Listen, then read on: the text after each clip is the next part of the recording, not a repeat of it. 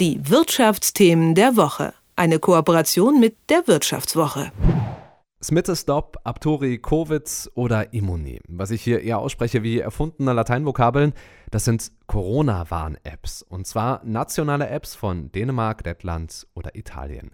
Auch andere Länder, wie wir in Deutschland, haben so eine App. Das Problem, sie funktionieren noch nicht grenzüberschreitend. Wer also zum Beispiel zwischen zwei Ländern pendelt, der bräuchte, um Warnungen zu erhalten, eigentlich die jeweilige Corona-Warn-App des Landes. Das soll sich aber ändern.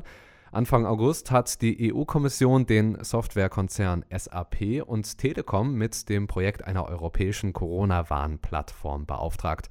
Und jetzt im Oktober soll bereits der Datenaustausch zwischen verschiedenen nationalen Apps klappen. Darüber wollen wir genauer sprechen mit Thomas Kuhn, Tech-Reporter bei der Wirtschaftswoche, der darüber geschrieben hat. Hallo. Schönen guten Morgen. Was bedeutet das jetzt ganz konkret für mich und meine Corona-Warn-App? Muss ich da jetzt irgendwas ändern oder muss ich da irgendwas Neues einstellen? Nein. Mit dem Start der gemeinsamen europäischen Corona-Warn-Plattform werden auch die Entwickler der deutschen Warn-App ein Update rausgeben. Das ist die Version eins Punkt fünf, die voraussichtlich am Montag ähm, in die App-Stores kommt. Und wer automatische Aktualisierung seiner Apps eingestellt hat, der bekommt die automatisch aufgespielt. Und mit dieser neuen äh, Version der App wird der Datenaustausch mit dem Server im Hintergrund, dem Server der E U, standardmäßig aktiviert sein. Und die Folge ist dann tatsächlich, dass äh, die Länder, die zum Start der Plattform dabei sind, also neben Deutschland, Irland, Italien und Lettland und im Laufe der Woche danach vielleicht auch schon ein paar andere, ähm, dass also zwischen diesen Apps der Austausch funktioniert. Und zwar nicht nur der Austausch der Bluetooth-Codes, auf deren Basis ja im Grunde das Risiko einer möglichen Infektion berechnet wird, sondern viel entscheidender, und darum geht es bei dieser Plattform, auch der Austausch von Warnungen. Du hast es gerade schon angesprochen, wenn ich das richtig überblicke, dann ist ja die technische Hürde, damit diese Corona-Warn-Apps über die Grenzen hinaus funktionieren, gar nicht so hoch. Ja, also tatsächlich geht es im Grunde darum, das bestehende System um eine, aber wichtige Schnittstelle zu erweitern.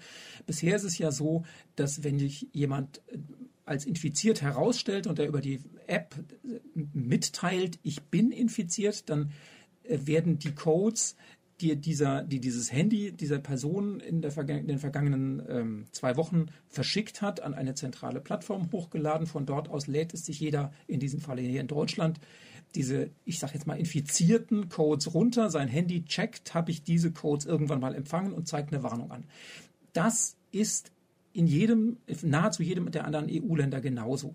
Es fehlte nur bisher die Möglichkeit, diese Codes auch dann ins Nachbarland zu übergeben. Und genau an dieser Stelle setzt die Warnplattform an. Zusätzlich zu allen anderen nationalen Handys werden die infizierten Codes jetzt auch auf einen Server nach Luxemburg hochgeladen. Und von diesem Server in Luxemburg holen sich die nationalen Warnplattformen dann auch die ausländischen Codes wieder ab. Und sie geben sie nach unten wieder zu den Handys weiter. Technisch ist das in der Tat nicht so wahnsinnig ausgefuchst. Die größere Herausforderung besteht im Grunde nur darin, diesen Datenaustausch mit den vielen, vielen beteiligten Partnern ähm, so einzuspielen, dass das sicher, zuverlässig, ähm, ja abhörsicher auch funktioniert. Und das ist etwas, was zurzeit gerade in vielen Ländern noch im Test läuft. Und deshalb sind halt ab kommender Woche zunächst mal nur vier, dann aber wahrscheinlich relativ schnell auch äh, sechs bis acht weitere Länder dabei. Das heißt, am Anfang sind da auch bürokratische und rechtliche Hürden noch zu meistern bei den anderen Ländern? In der Tat, ja. Also ähm, ich habe mit äh, vielen ausländischen ähm, App-Entwicklern beziehungsweise den Gesundheitsbehörden gesprochen in der Recherche für diese Geschichte, und es gab eine ganze Reihe Länder, die zum Beispiel für diesen grenzüberschreitenden Datenaustausch, der da jetzt ja stattfindet, überhaupt erst rechtliche Rahmenbedingungen finden müssen. Also die Finnen zum Beispiel ähm, haben eine Wahnsinnsakzeptanz für ihre App. Das ist, äh, nähert sich schon der Hälfte der Bevölkerung an, die ihre App genutzt, äh, die ihre App nutzen. Äh, die sind im dem Ganzen also total positiv aufgeschlossen. Die haben mir das auch bestätigt, aber sie haben halt gesagt, damit sie die nationalen Gesundheitsdaten, denn im Grunde liegt es ja immer, sind es ja immer irgendwie persönliche Daten, auf diesen Server laden müssen, muss jetzt erst ein kleines Gesetz geändert werden. Das ist in ein paar, paar Fällen der Fall, in ein paar Ländern der Fall. Die Spanier hingegen ähm, haben ihre eigene App in den letzten sechs Wochen gerade erst etappenweise auf die einzelnen ähm, Regionen ausgeweitet. Da ist es dann wieder so, dass jede Region selber äh, klären muss, wie mit diesem Server kommuniziert wird. Das heißt, so simpel das technische Konstrukt ist, so komplex ist dieser Prozess in der technischen Abstimmung. Ja, und äh, ein Land, und zwar unser Nachbarland Frankreich, ähm, da gibt es aber tatsächlich dann technische Probleme. Richtig. Die Franzosen haben den Weg beschritten, der auch in ähm, Deutschland vor einem guten halben Jahr noch heftig diskutiert worden ist, nämlich die haben einen zentralen Warnansatz. In unserem Falle ähm, stellt, wie ich das eben mal kurz beschrieben habe, jedes Handy selber fest, ob es irgendwann einen, ähm, einen Code empfangen hat, der sich im Nachhinein, der im Nachhinein als infiziert gekennzeichnet wird. Das ist der dezentrale Ansatz. Die Franzosen machen das auf ihrem Zentralserver. Der Zentralserver weiß also in Anführungszeichen, wer der Absender und wer der Empfänger ist. Dieses, dieses Konstrukt, was es technisch sehr erleichtern würde, infizierten Ketten zu finden, hat sich hier halt datenschutzrechtlich nicht durchsetzen lassen. Und weil die so ein anderes Prinzip verfolgen, sie nutzen sogar eine andere Codierung der, der Bluetooth-Informationen, sind sie einfach gegenwärtig überhaupt nicht kompatibel mit dieser europäischen Plattform. Wenn man sich jetzt diese Zusammenarbeit der Länder unter einem anderen Gesichtspunkt mal anschaut, ist es ja eigentlich sehr spannend, weil hier eigentlich ja schon in Rekordzeit eine gemeinsame Cloud geschaffen wird mit dem Server dann in Luxemburg, Stichwort Datenhoheit.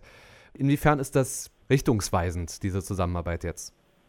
Also ich persönlich äh, finde es ähm wie soll ich sagen, überaus erfreulich, was funktionieren kann, äh, wenn es drauf ankommt. Und ich bin da nicht der Einzige. Ich habe mich mit dem äh, zuständigen stellvertretenden Generaldirektor der zuständigen Generaldirektion der E U-Kommission, die sind ein bisschen komplexer, unterhalten, ähm, der sozusagen dieses Projekt begleitet hat. Und er sagte auch, das ist eigentlich eine Blaupause dafür, wie grenzüberschreitende I T-Projekte in der E U funktionieren können, wenn es drauf ankommt und wenn man was will. Und es könnte, ist jetzt überspitzt formuliert, in der Tat sowas sein wie ein Muster für ganz viele andere Cloud-Projekte, die ja in den vergangenen Wochen und Monaten und gerade auch gestern wieder mit einer gemeinsamen Erklärung angestoßen sind.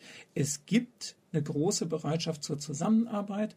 Und wenn es ähm, Wichtigeres gibt, als sich sozusagen über nationale äh, Befindlichkeiten zu streiten, scheinen die E U-Staaten da auch durchaus willig und fähig zu sein, Sachen voranzubringen. Also aus meiner Sicht ist das eher ein positiver Nebeneffekt ähm, der Corona-Lage, dass die Union an dieser Stelle möglicherweise auch in Sachen I T ein gutes Stück vorankommt, weil man einfach beweist, und sei es mit einem vergleichsweise handhabbaren Projekt, dass man es in kurzer Zeit und mit großem Engagement auch hinbekommen kann. Corona-Warn-Apps in Europa sollen grenzüberschreitend funktionieren. Dafür gibt es eine europäische Corona-Warn-Plattform, damit die Apps Warnungen untereinander austauschen können. Darüber gesprochen haben wir mit Thomas Kuhn von der Wirtschaftswoche. Vielen Dank für das Gespräch. Gerne. Tschüss. Die Wirtschaftsthemen der Woche. Eine Kooperation mit der Wirtschaftswoche.